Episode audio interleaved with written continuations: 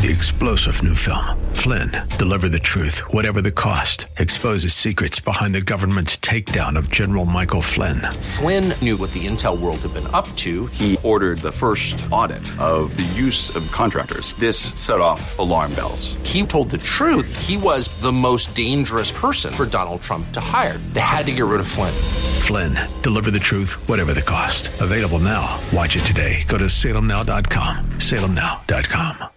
As we close the week out here today on Abounding Grace, Pastor Gary takes us back to Romans chapter 11 and 12. It's our final look at the doxology of Paul. Next.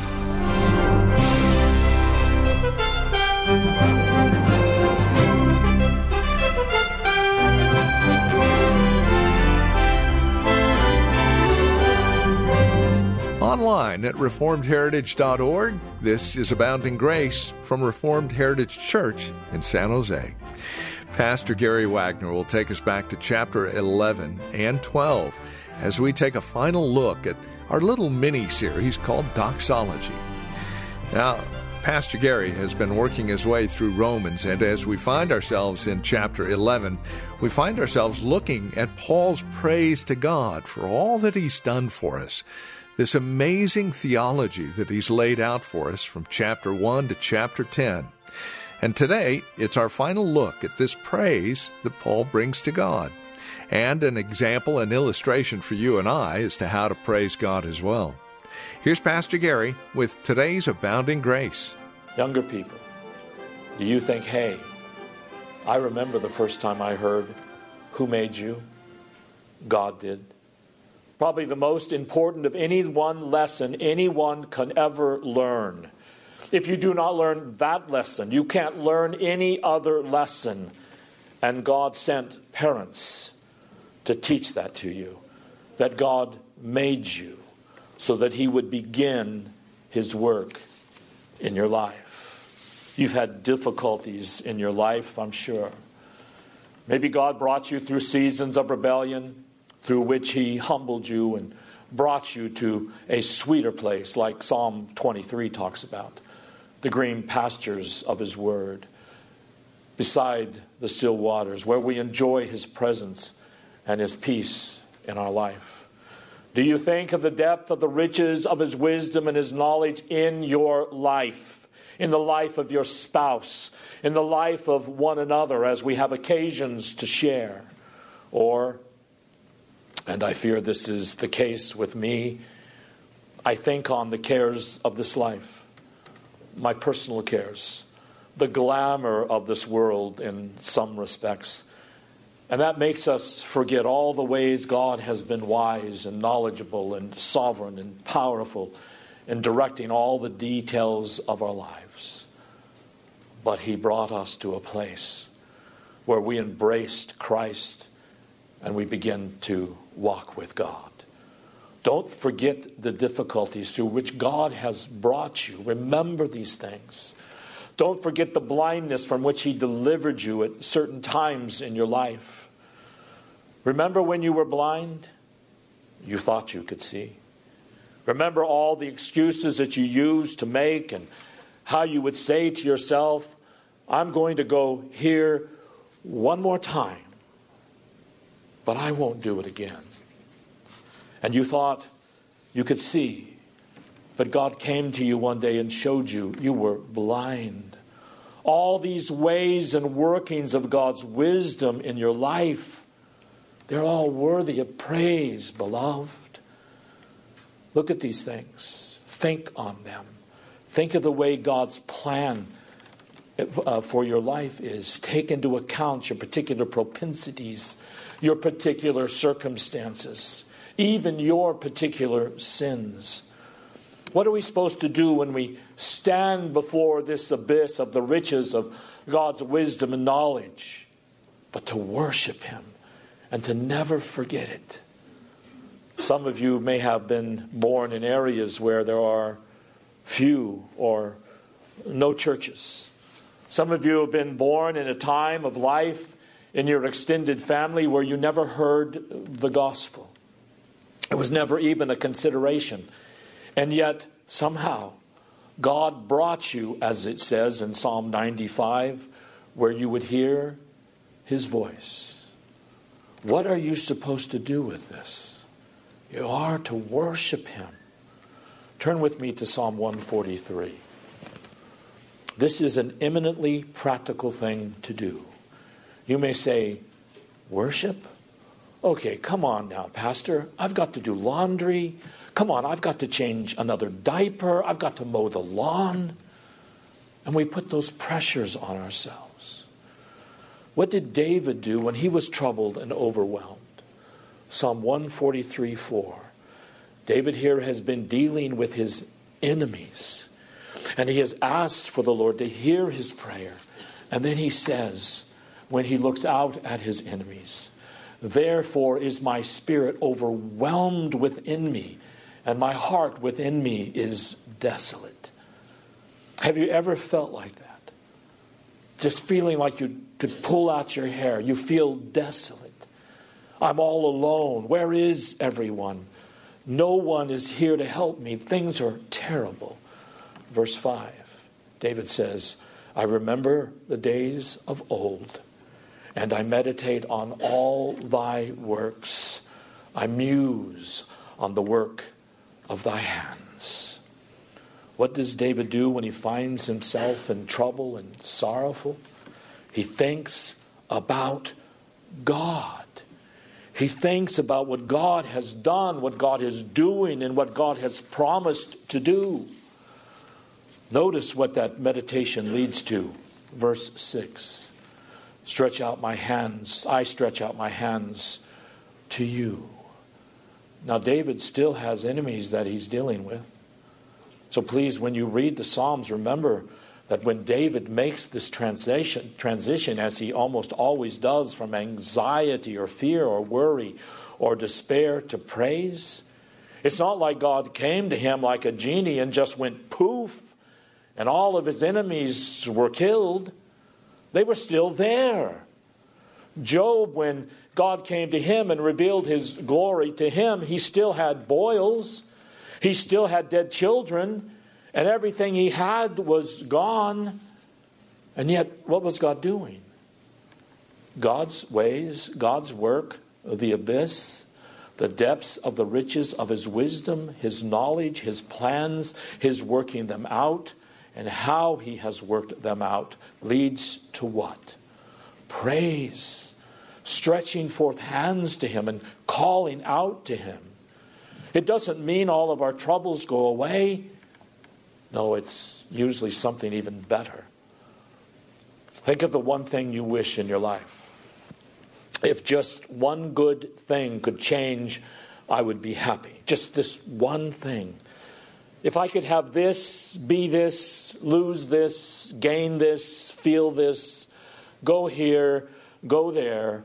If I could just have this one thing, life would be better. Let me tell you what that one thing is. It is the same thing for every single person that is made in the image of God. It is a clear view of God himself, clearer knowledge of his mercy, of his faithfulness, his love, his truth. Because if you do not have that, he can give you the one thing you think you need.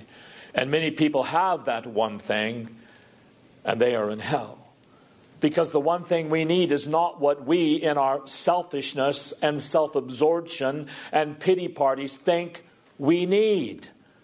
The one thing we need, as David says here, even though I've still got enemies, and my spirit is overwhelmed, I am thinking about what God is doing and has done.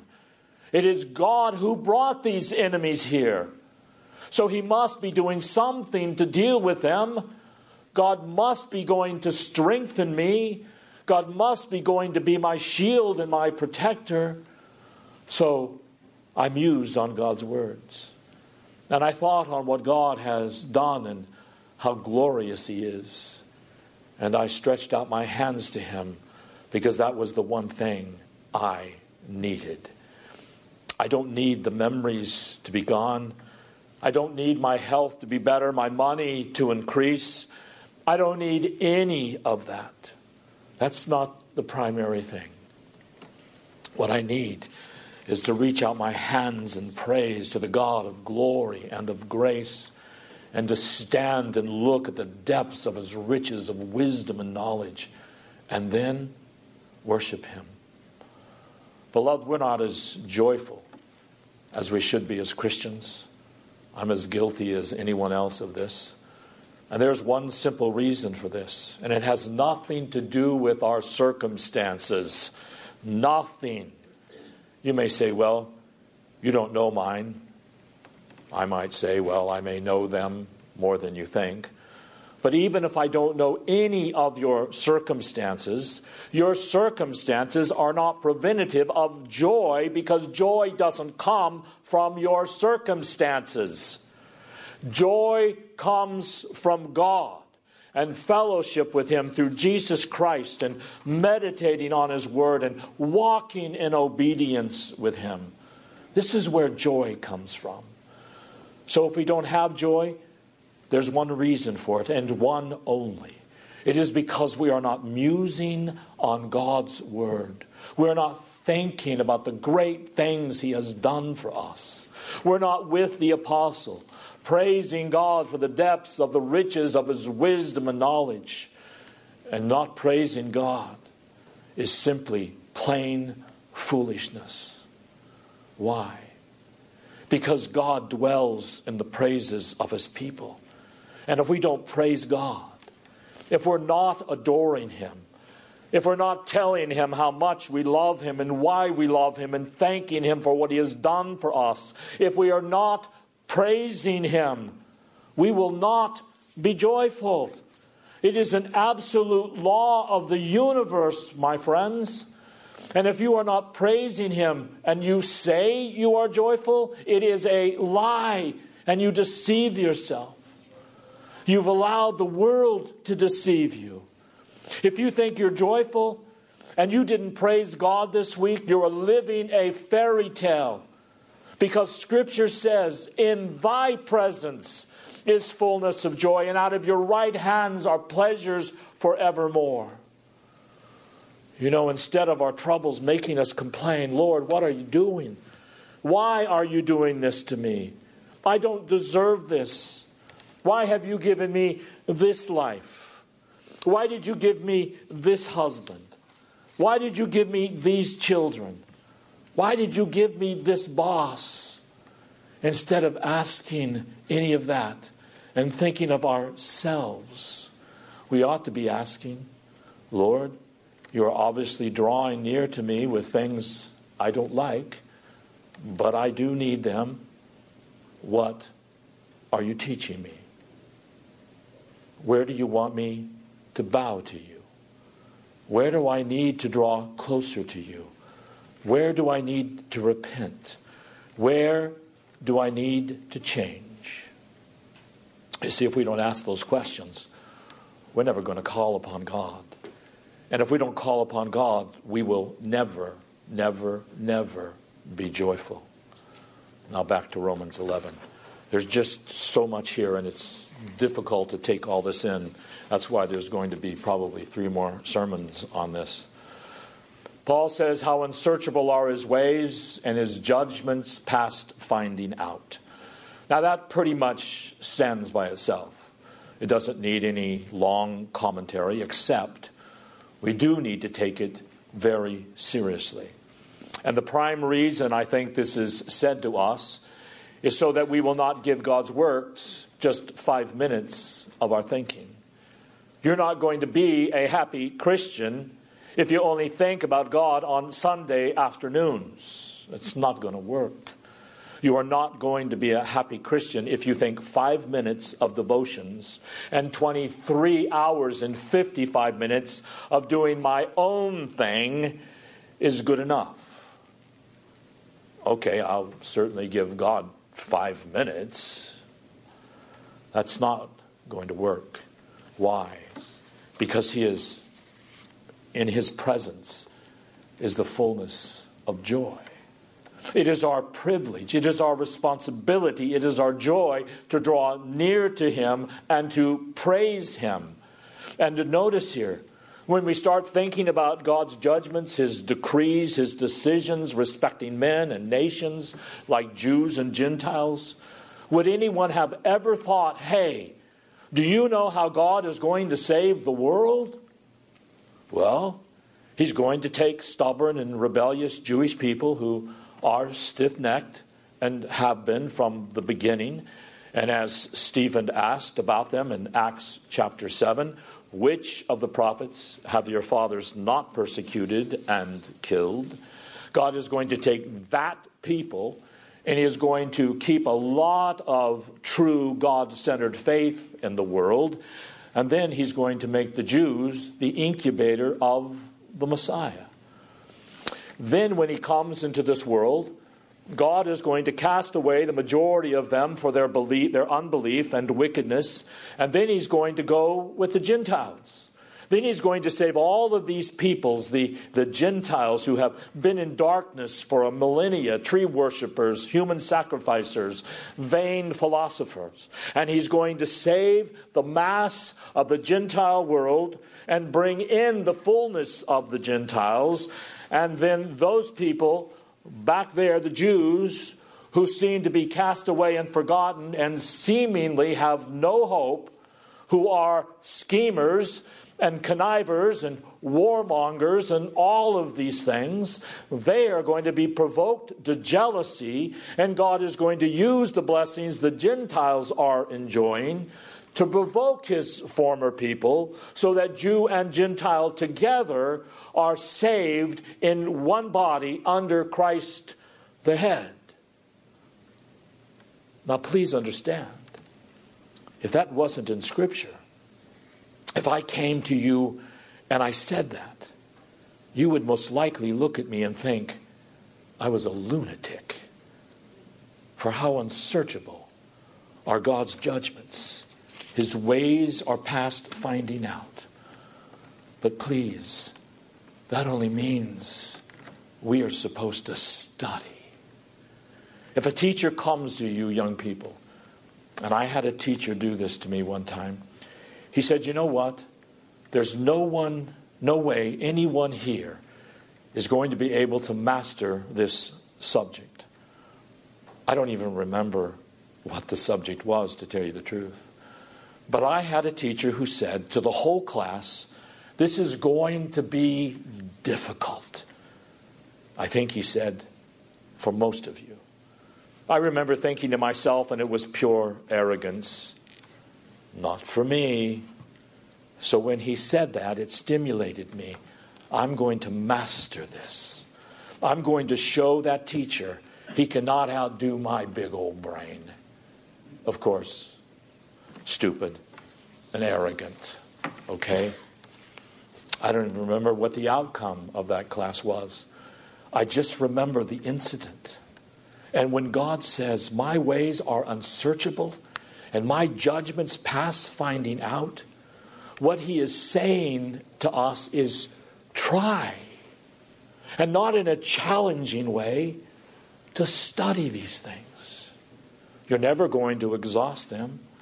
God says heaven is too big to exhaust all the riches of my dealings with you and all of my movements in your life. Some of you may have been brought through horrifying mazes of sin and blindness before God brought you out. Your stories, if you told them here today, would be incredible to us to see how God brought you out of that. He used that to bring you here to where you are today. Others of you would say, I don't have a story like that. All my life God has confirmed me in His mercy and in His covenant. And truly I've never known a time when I have not loved the Lord Jesus. And some think that's really boring. For God to have worked in your individual life so you would never go through these mazes, so you would never go through these dark periods, and how wicked it is when we grow up in the church as young people and then we think, well, I'm just going to step my foot into that maze for a while. I'm going to put my foot in the water of the world for a while. After all, I know where the shore is. I can always make it back. As you were pulled out half drowned, later sputtering, wondering, why was I such a fool? I was like a beast before you, O God. You gave me life in your covenant and in your mercy and in your love from my earliest days. And I said, you know what? I want to kiss the world for a while. And then I can always come back to you later. Do you know why we think like that? It is because we have never given ourselves seriously to studying God's judgments or his ways.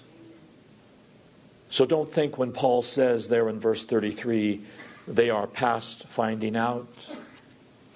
Why would he say that? I've studied them after all. No, the reason that is said is so that we will give our entire lives to studying them. That every businessman at the end of their day asks, now what was God doing in my life today? How did God work through my boss, through this salesperson, through this snafu that happened during the day? What was God doing? You see, we think, well, wait a minute.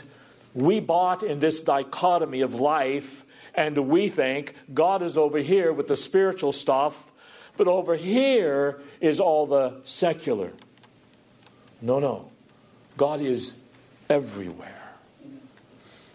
Didn't you learn the second lesson of your children's catechism? Where is God? God is a spirit, and he is everywhere.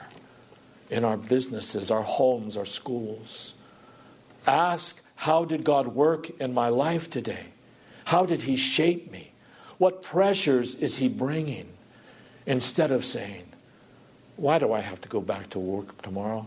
Say, Lord, I'm going back because I know you have a purpose for me being there.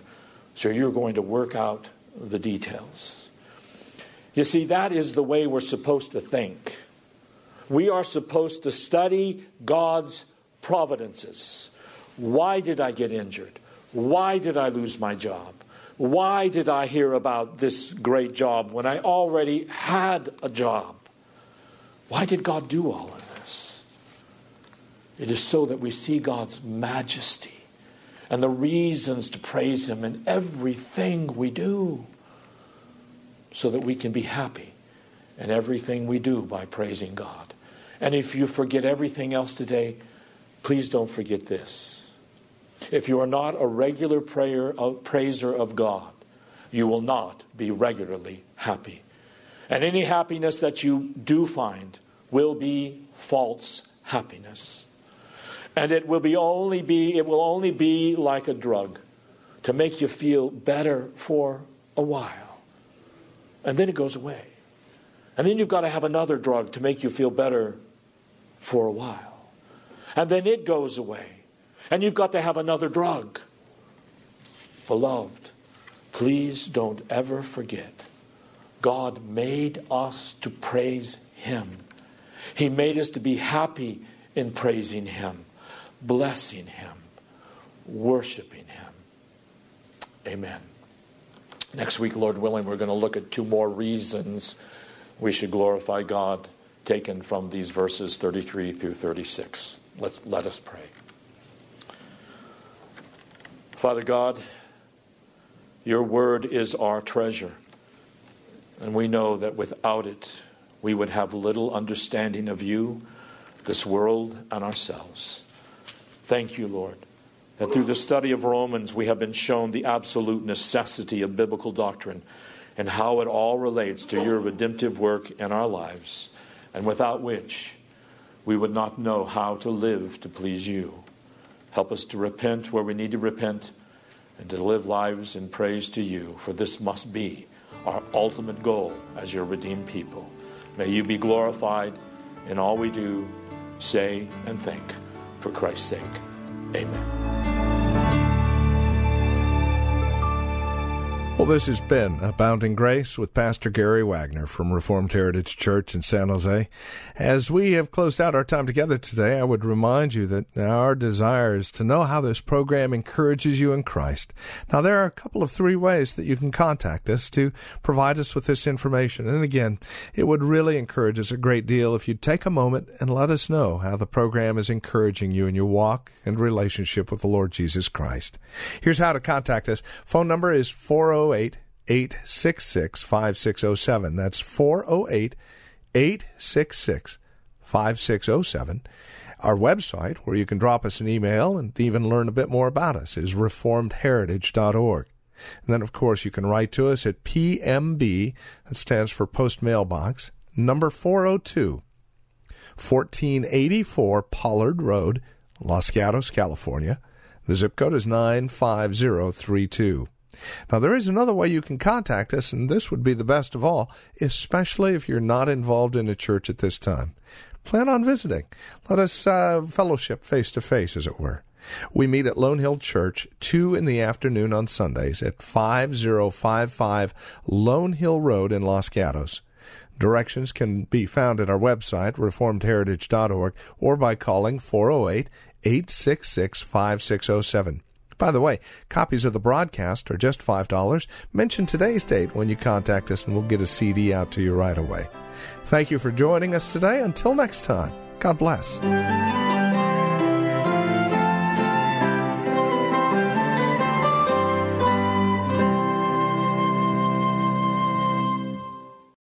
Three-star General Michael J. Flynn, head of the Pentagon Intelligence Agency, knew all the government's dirty secrets. He was one of the most respected generals in the military. Flynn knew what the intel world had been up to. He understood its funding. He ordered the first audit of the use of contractors. This set off alarm bells. The explosive new documentary, Flynn, Deliver the Truth, Whatever the Cost, and covers the facts behind this scandal. Flynn told the truth. He was the most dangerous person for Donald Trump to hire. I find out the worst enemy that I'm going to face in my life is right here in America. They took my assessment and they wanted me to change it. And I was like, I'm not changing it. They had to get rid of Flynn. With in-depth interviews, archival footage, and never-before-seen personal records of the man behind the headlines. I just felt like I was drowning. Flynn, Deliver the Truth, Whatever the Cost. Available now. Watch it today. Go to SalemNow.com. SalemNow.com.